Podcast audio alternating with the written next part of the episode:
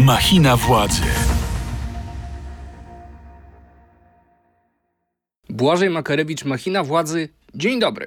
Sejm y, odwołał członków komisji mającej badać rosyjskie wpływy, ale pojawiają się zapowiedzi, że w nowej kadencji komisja będzie kontynuowała swoją e, pracę w innym składzie i w innej formule. No i teraz y, pojawia się pytanie, czy e, jesteśmy w stanie w Polsce w ogóle przeprowadzić rzetelne, niezależne polityczne śledztwo mm, e, dotyczące rosyjskich wpływów. No a o to zapytam dzisiaj gościa machiny władzy.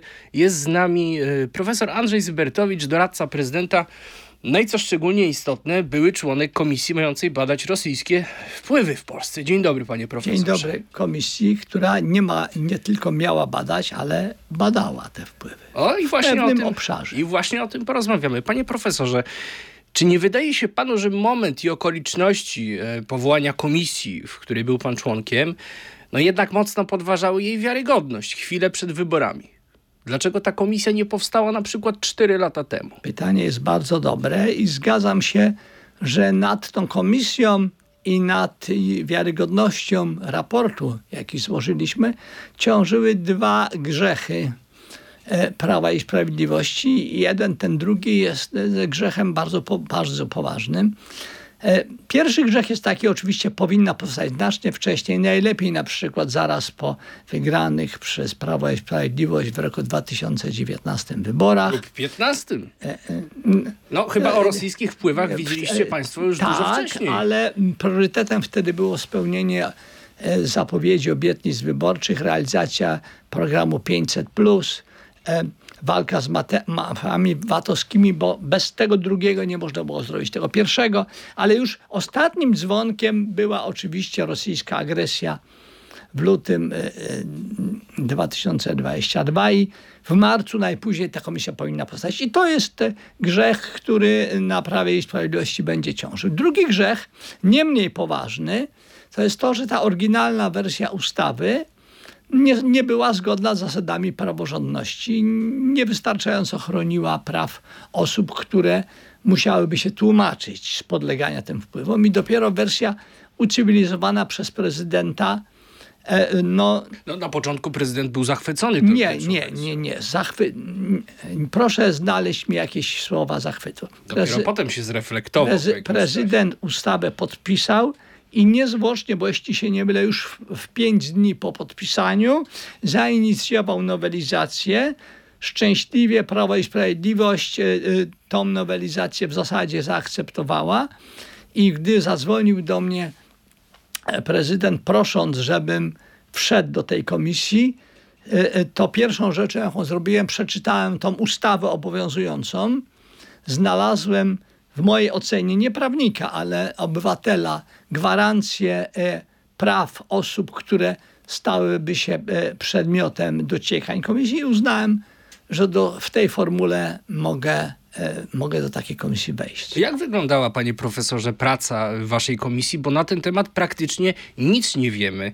E, I dlaczego obraliście akurat taki kierunek? Mówię tutaj o tym wątku dotyczącym e, służby kontrwywiadu wojskowego, który w tym cząstkowym raporcie się pojawił. Dlaczego akurat ten wątek? E, e, Zadał pan dwa różne pytania, jak wyglądała praca i dlaczego ten wątek. Każdy z nich wymaga osobnej odpowiedzi.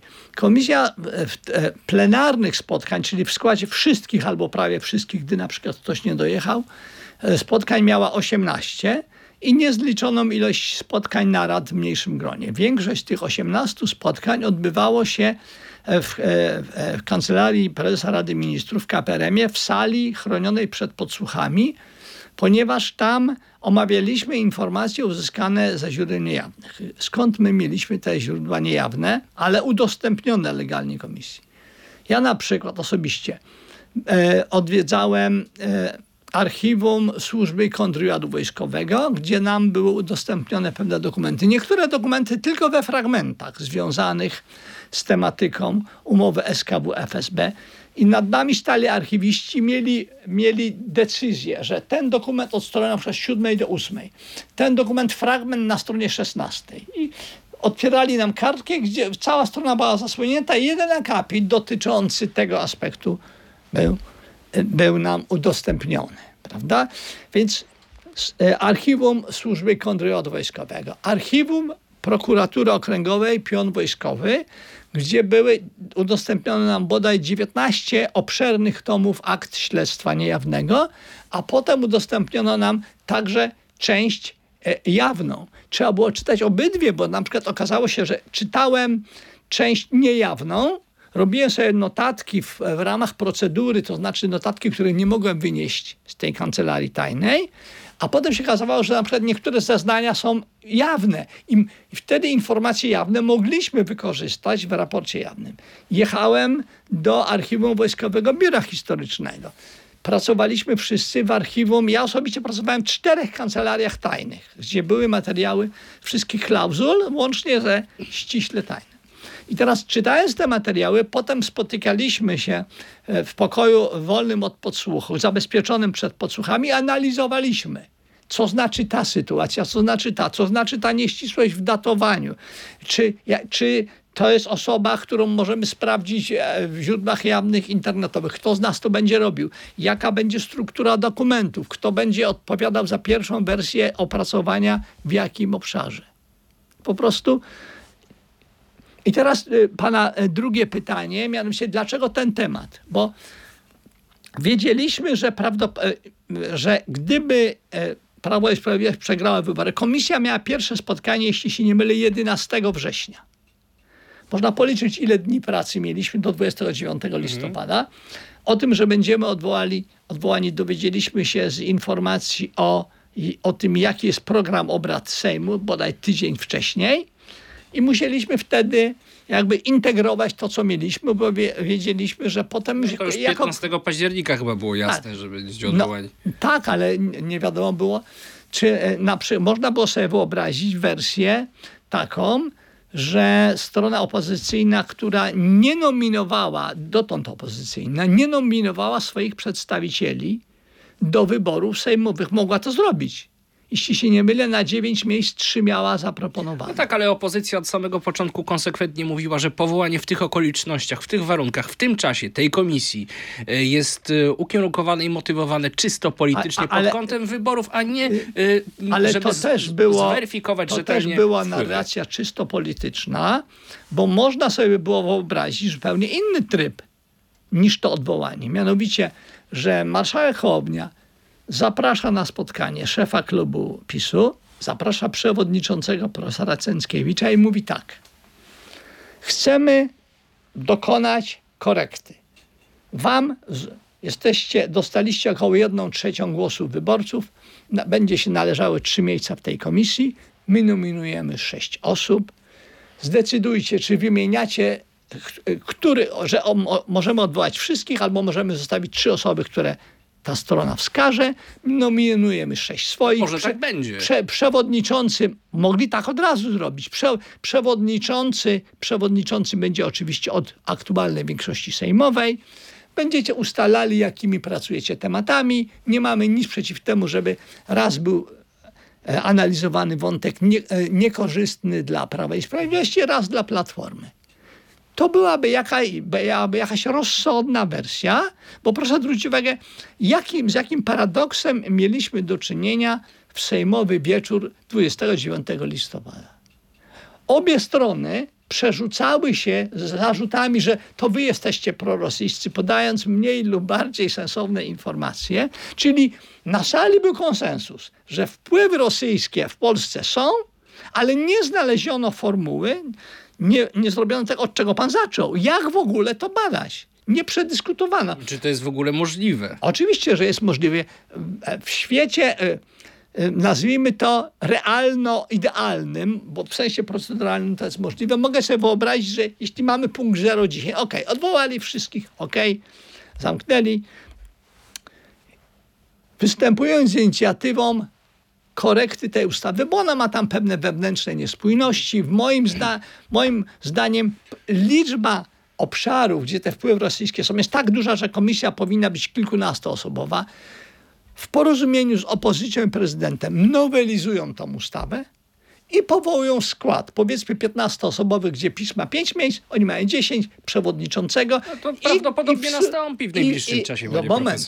No, nie sądzę. No takie są zapowiedzi Nie, polityków nie sądzę, żeby mieli odwagę nie wiem, jeszcze nie powołania komisji składającej się z fachowców, a w naszej komisji No na pewno na- nie z panem Cęckiewiczem jako przewodniczący, bo to jest nie, postać, to, która budzi nie, ogromne to, że większość sejmowa ma prawo, żeby był jej przewodniczący, to jest jasne. To jest jedno, to nie ulega wątpliwości, że był, ale nie sądzę, żeby mieli odwagę powołania komisji powiedzmy 10 na 5, która by konsensualnie ustalała plan pracy. W, tych, e, w tym kwartale przebadamy tę kwestię, która jest kłopotliwa dla PiSu, w tym kwartale tę kwestię, która jest kłopotliwa e, dla Platformy, a w tym kwartale kwestię, która jest kłopotliwa dla PSL-u. Tak? Panie profesorze, proszę powiedzieć, czy w planach waszej komisji było także badanie wpływów rosyjskich pod rządami Prawa i Sprawiedliwości? Czy to już z góry było wyłączone? Nie, no oczywiście, że- że To co tak. chcieliście badać dokładnie? Najpierw zbadaliśmy to, w stosunku do czego było najwięcej już ujawnionych materiałów. Proszę zwrócić uwagę, że w trakcie pracy nad serialem Reset dostąpiło ujawnienie zarówno sporej ilości materiałów MSZ-u oraz materiałów SKW, czyli je, jeśli może wyobraźmy sobie, że wybralibyśmy taki temat, kontrakt gazowy podpisany przez rząd Donalda Tuska, albo jakiś kontrakt gazowy, często wypominany, podpisany wcześniej przez, przez e, rząd PiSu, jeszcze tego pierwszego. Bo moim zdaniem te ramy czasowe nie powinny być od 2007, tylko co najmniej od 5 nawet cała transformacja powinna być. To, to byłyby stosy dokumentów. My i tak tysiące stron przeanalizować. Musielibyśmy fachowców od polityki energetycznej, od rozmaitych zagadnień, prawników, ekspertów. Wszystko by trwało miesiącami. Gdybyśmy chcieli albo ja- jakikolwiek. Ja przyjrzałem się e, obradom Senackiej Komisji do Spraw Rosyjskich. Oni wskazali w swoich oświadczeniach niepogłębionych 18 zagadnień, gdzie ich zdaniem są wpływy rosyjskie. Niektóre moim zdaniem są sensowne do przebadania, a niektóre A odczarne. które są sensowne na przykład? No, nie, skoro stawiałem zarzut o imporcie węgla, no to przebadajmy, kto, jakie podmioty ten węgiel kupowały, od jakich podmiotów, jakie to miało znaczenie gospodarcze. No okej, przebadajmy to. Prawda? Skoro tyle razy to powtarzają, ale przecież mieli, mieli, każda partia ma fundusz ekspercki. Czy słyszał pan, żeby powołali chociaż jedną grupę ekspercką, żeby zrobiła raport na podstawie źródeł jawnych, a taka komisja mogłaby domagać się, tak jak myśmy się domagali od tajnych służb, a dostępu do dokumentów, a potem odtajnienia niektórych dokumentów. A czy pańskim zdaniem budowanie tego sojuszu politycznego w ramach Unii Europejskiej, rządu Prawa i Sprawiedliwości z Viktorem Orbanem, z Marine Le Pen, e, która jak wiemy była finansowana przez e, Moskwę. Budowanie tych sporów w Unii Europejskiej, które troszeczkę wpisują się no jednak w logikę kremlowską. Słowa na przykład profesora Krasnodębskiego, który mówił całkiem niedawno, że Zachód jest większym zagrożeniem dla Polski niż Wschód. Czy spotkania marszałka e, Karczewskiego z Aleksandrem Łukaszenką i mm, te późniejsze stwierdzenia, że to przecież ciepły człowiek. Czy to mógłby być przedmiotem badań takiej komisji? Każdy zarzut może być przedmiotem badań, ale pan wrzucił sprawę tak różnego kalibru, że to jest aż śmieszne. Proszę, niech pan zacytuje całą wypowiedź na przykład profesora Krasnodębskiego. No nie, no I nie mam zobacz- tego zobaczy- i zobaczy sobą, pan, ale, ale nie jest to wyciągnięte z kontekstu. Je, oczywiście, że jest. Bo jeśli pamiętam, Krasnodębski powiedział coś takiego. Oczywiście Rosja jest naszym przeciwnikiem, jest agresorem, musimy z nią walczyć. Tak. Ale Ale w wymiarze wartości moment, aksjologicznym. moment. I problem polega na tym, że w stosunku do tego, że Rosja jest przeciwnikiem i sobie trzeba z nim jakoś radzić, jest poważnym egzystencjalnym zagrożeniem dla nas. W zasadzie w Polsce nie ma wielkiego sporu, jak pominąć grupy niszowe, marginalne, tak? Możemy spierać się w jaki sposób najskuteczniej chronić się. Natomiast spora część opinii publicznej nie dostrzega, jak trendy kulturowe, ro- ja interpretuję to, co powiedział Zdzisław Krasnodębski, jak trendy kulturowe, które są bardzo silne w Unii, są niedobre dla polskiej tożsamości, dla naszych interesów narodowych, jak niektóre grupy unijne utrudniają realizację Jakie to naszych są trendy, panie profesorze, które są tak bardzo niekorzystne dla polskiej tożsamości i dla polskiego rozwoju? Tak? Możemy o tym temacie porozmawiać. Widzę, że to wciągnęło pana. Już powiem. Oczywiście. Pierwsze trendy nieuczciwe traktowanie unijnych reguł. Unia ogłasza się, że jest przestrzenią praworządności i w ramach tej przestrzeni praworządności jest swoboda przemieszczania się czterech typów czego? Cztery wolności. Jakie są w Unii? Przemieszczanie się towarów, kapitału, ludzi i usług, tak? A jak potraktowano polskie firmy transportowe? Cała ta sprawa polskiego hydraulika z wyborów francuskich bodaj sprzed kilkunastu lat. Okazało się, że zgodnie z prawem Unii, gdy polski fachowiec chce robić usługi we Francji, korzystając z tego, że, że jego oferta jest niższa. Gdy polscy transportowcy świetnie logistycznie optymalizujący przewozy, to znaczy tak, żeby jak najmniej pustych przewozów, że samochód polski jedzie do Niemiec, stamtąd bierze towar i jedzie do Włoch, z Włoch wraca do Polski. Okazało się, byliśmy sprawniejsi, tańsi mieli, i lepszą jakość usług dawaliśmy. Trzeba było wprowadzać różne przepisy utr, utrudniające nam prowadzenie. Łamają, sami łamali zasady, które głośno deklarowali i każdego dnia nam mówili, że jesteśmy niepraworządni. Więc to jest pierwsza warstwa zagrożenia. Nierówne, nieuczciwe traktowanie. Dalej, łamanie zasady solidarności. Unia ogłosiła, że jedną z podstawowych zasad jest zasada solidarności. I za przyzwoleniem ciał unijnych Niemcy zrobili Nord Stream 1, który łamał zasadę solidarności, bo członek Unii zawarł umowę z krajem pozaunijnym, która jest niekorzystna dla Unii. Gdyby Niemcom zależało na wzmocnieniu integracji unijnej, to by zrobili tak. Zawieramy umowę z Rosją o przesył gazu. W tamtych czasach, można powiedzieć, nic złego nie było kupowanie gazu, ale to będzie rurociąg typu Amber idący przez kraje bałtyckie i polskie dwa do trzech razy tańszy niż podwodny rurociąg, a jednocześnie integrujący region, tak czy nie? Łamią zasadę solidarności, zrobią, robią Ros, z Rosją deal kosztem swoich unijnych sąsiadów. Ja całkowicie... Ale moment, proszę bardzo. moment. I teraz, kiedy Nord Stream powstał? Jak, jak powstawał, to jeszcze nie było agresji na Nord Stream 1, agresji na Gruzję. Nord Stream 2 powstawał po agresji na Gruzję. I teraz, teraz mamy kolejne łamanie zasad, tak? Uczą nas o praworządności, sami łamią zasady, które zostały ogłoszone w unijnych traktatach.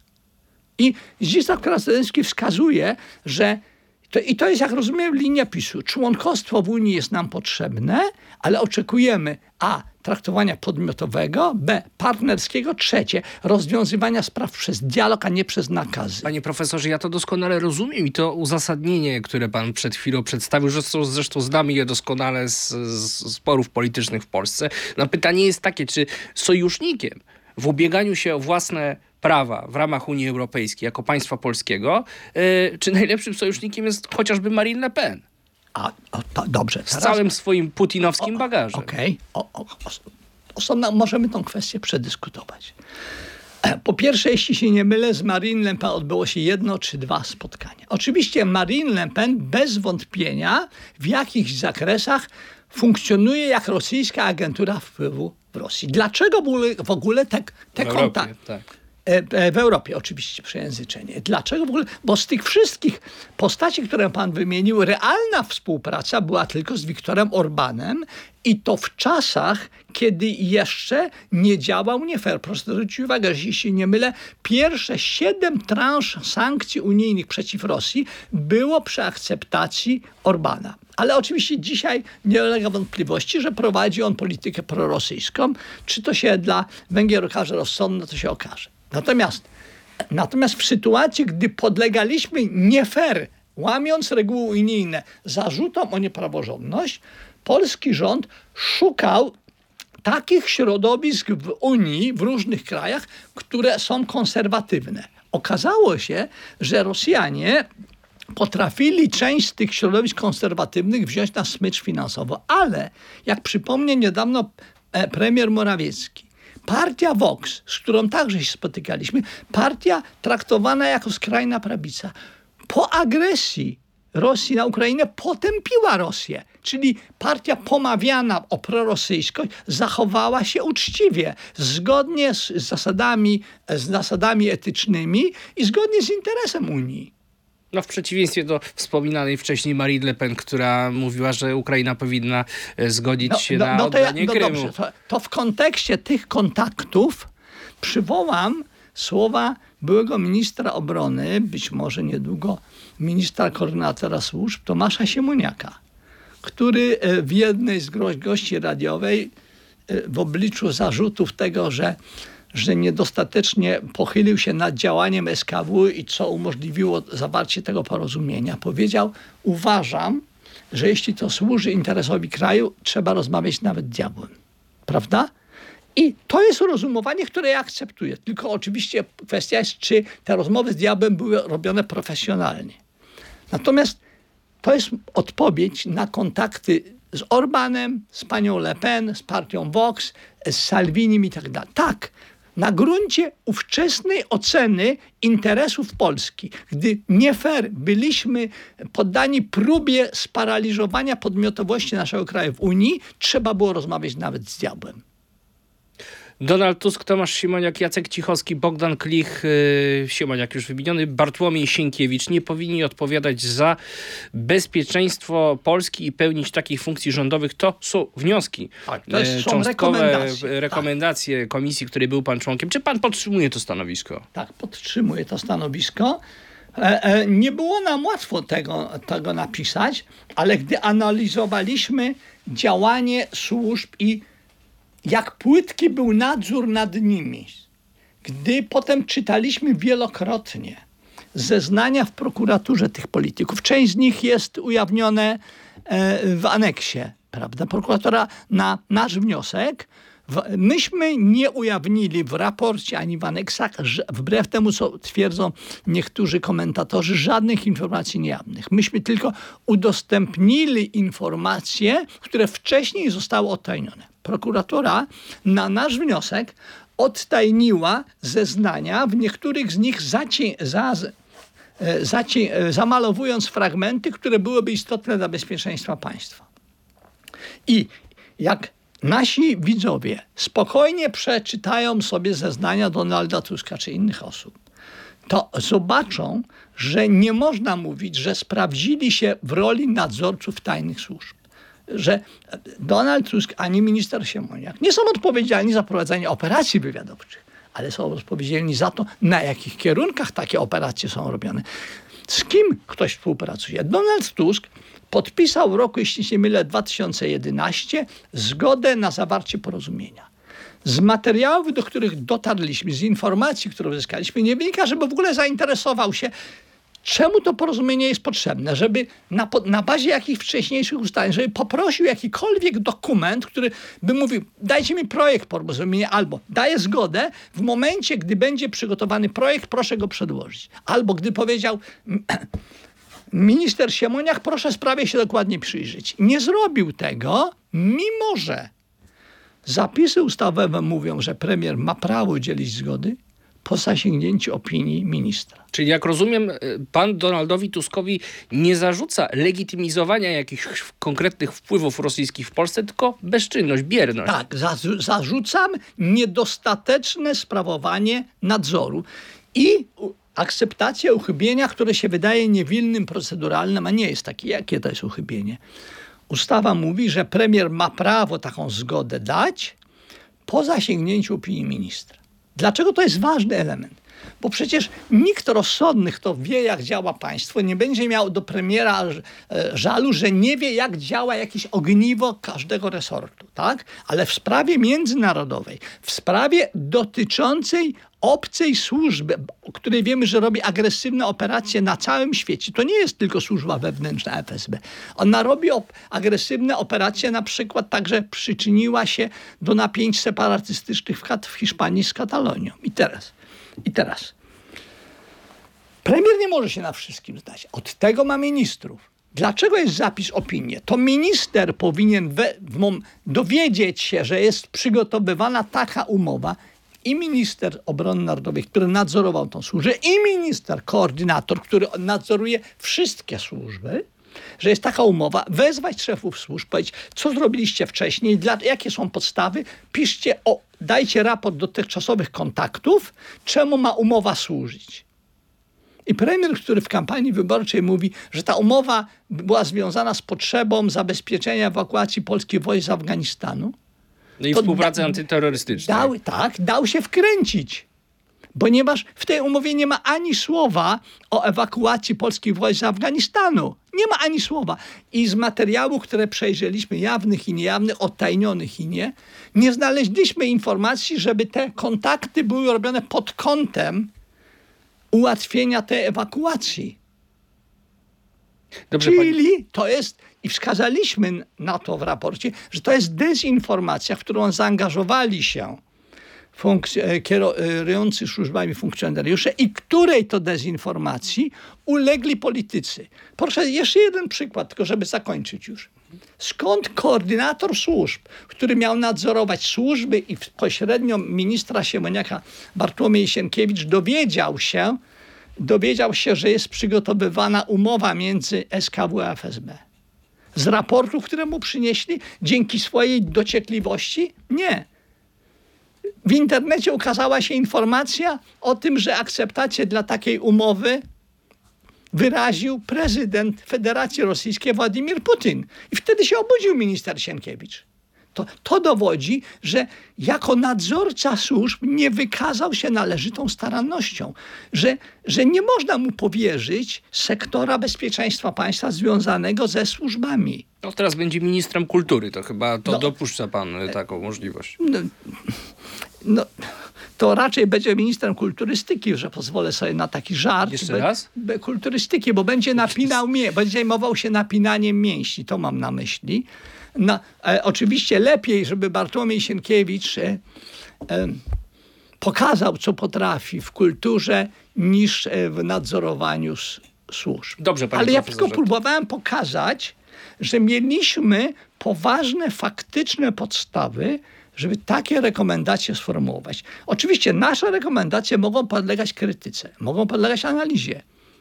Ja chciałbym, żeby ktoś zrobił seminarium czy konferencję, na której nasz raport będzie przez badaczy służb czy ekspertów poddany analizie. I poddane będzie, postawione będzie pytanie, czy mogliśmy takie wnioski wyciągnąć? To jeszcze jeden temat. Mam nadzieję, że nie uzna pan go za e, śmieszny. Czy mm, e, według komisji e, hipotetycznie interesujący byłby wątek tajemniczych spotkań Jarosława Kaczyńskiego ze szpiegiem KGB Anato- Anatolijem Wasinem na początku lat 90. Jeśli, jeśli kogoś to frapuje, to dlaczego nie? Z tym, że jeśli pamiętam, to w jednej z rozmów wspomnieniowych sam Jarosław Kaczyński No, o tych spotkaniach dokładnie, powiedział. dlatego to tak? nie fake news. Jasne, Pisał ale, ale moment, zaraz, zaraz. To jakie one tajemnicze, skoro sam o nich Nie, no, powiedział? wspomniał, wspomniał, że takie spotkania miały miejsce, ale czy należałoby ten wątek przebadać? O czym rozmawiali? Dlaczego się Moim- spotykali tak moim- długo? Moim, moim zdaniem, gdyby ustawa pozwalała, gdyby ustawa pozwalała komisji badać ten okres czasu i gdyby komisja działała konsensualnie, mając przedstawicieli obecnej większości sejmowej i oni powiedzieliby, chcemy to zbadać, to ja bym powiedział tak, zbadajmy to. Wie Jeśli pan- to ich uspokoi, ja sądzę, że to nie ma żadnego znaczenia dzisiaj. Bo pana to nie interesuje. Nie, dlaczego? Interesuje mnie. Tylko sądzę, że to nie jest priorytetowe, ale jako potencjalny członek komisji, czy jakikolwiek ekspert, czy cokolwiek innego, gdyby ktoś uznał, nas to niepokoi, chcemy to ustalić, powiedzieć, tak, usta- rozwiążmy. Bo wie pan, dlaczego ja o to pytam? Dlatego, Nie, że nie propaganda szeroko rozumianej prawicy e, w Polsce, nie tylko PiSu, ale na przykład też i Konfederacji, e, głosi od lat, że e, Wałęsa, Lech Wałęsa od czasów swoich kontaktów ze służbą bez bezpieczeństwa w latach 70., później był prowadzony przez bezpiekę aż do transformacji ustrojowej i mm, to determinowało tę jego historyczną rolę. I Pytam właśnie o te spotkania Jarosława Kaczyńskiego z Wasinem na początku lat 90. Czy nie dostrzega pan tutaj jakiejś analogii? Może te spotkania determinowały później politykę nie, Kaczyńskiego? Nie dostrzegam analogii, ponieważ po pierwsze, Jarosław Kaczyński sam ich powiedział. Po drugie, nie dostawał pieniądze. E, Nie do, nic nie wiemy, żeby dostawał pieniędzy od Rosjan, a wiemy, że Wałęsa pobierał pieniądze. Ale nie od Rosjan. Kwi, kwi, kwitował je i i donosił na swoich kolegów, niektórym łamiąc życie. Nic nie wiemy, żeby cokolwiek podobnego miał na swoim koncie Jarosław Kaczyński, ale powtarzam, jeśli kogoś to naprawdę niepokoi, to nie mam nic przeciw temu, żeby we właściwym trybie było to zbadane. To ostatnie pytanie, panie profesorze. Czy je, jeżeli mm, zmieni się w tej chwili formuła tej komisji badającej rosyjskie wpływy i wybrany zostanie zupełnie nowy skład i padnie propozycja, żeby ponownie wszedł pan e, do tego organu, to czy pan się zgodzi? Czy widzi pan dla siebie jeszcze jakąś rolę? Dwa elementy. Po pierwsze, ponieważ jestem doradcą prezydenta i zarazem doradcą szefa PBN-u, musiała być zgoda prezydenta. A druga rzecz, niezależna od tej pierwszej, Zależy jaki skład. Gdyby się okazało, że w tym składzie proponowanym przez opozycję są na przykład ludzie z doktoratami, habilitacjami badający służby, a co w Polsce w ostatnich latach okrzepło środowisko badaczych służb. Albo, że są tam eksperci, albo, że byli funkcjonariusze służb, którzy mają dobrą reputację. Czyli inaczej mówiąc, poważni ludzie, z którymi można rzeczowo się spierać i wspólnie dochodzić do prawdy, to tak. Dziękuję bardzo, Dziękuję panie profesorze, bardzo. za naszą rozmowę. E, to był podcast Machina Władzy w Radiu Z. E, naszym gościem był profesor Andrzej Zybertowicz, doradca prezydenta Andrzeja e, Dudy. Zachęcam do subskrybowania kanału Radia Z na YouTube, do komentowania naszej dyskusji i do łapek w górę. W kolejnym odcinku naszego programu spotka się z państwem Mikołaj Pietraszewski. Do zobaczenia, do usłyszenia. Dziękujemy. Machina władzy. Więcej podcastów na player radioz.pl.